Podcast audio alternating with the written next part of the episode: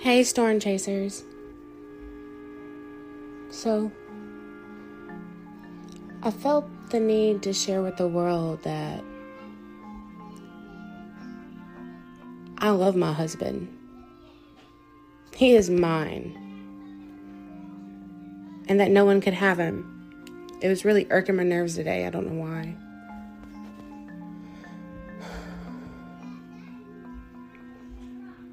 You know, even during the times we do not talk, his smile just resonates in my brain. If you want to know the honest to God truth, it's the only thing that motivates me to keep on going every day, besides my baby girl. It keeps me focused during the day, during my work, actually. Why I just think about a smile, I'll never be able to tell you. And that seems to be my reason for a lot of things dealing with him. Um, I appreciate him a lot, y'all. And I know I talk about the negative shit because it does outweigh a lot of the good things that have been happening. But I love this man to death.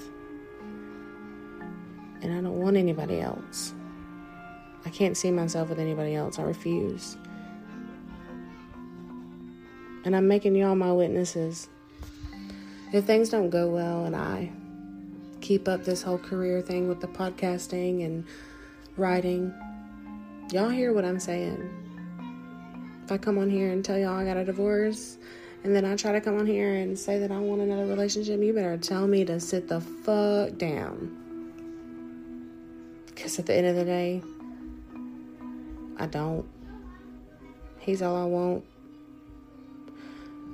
Sometimes I just like to see how frustrated he can get.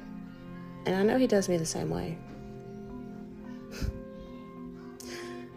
Because right after we argue, we're both ready to fuck. Inappropriate, I know. We can't we can't resist each other. And it's because of his touch. But I just wanted to know that I love him and I'm very thankful for him and I appreciate him in every way possible. It's just very hard right now. I'm going through a lot right now. I'm very stressed and I'm I'm sorry. But this is one of the ways I can prove it. I love you. But um guys, I'll be tuning in for a sec second section of this episode with another recap. Stay strong out there, okay? Storm out.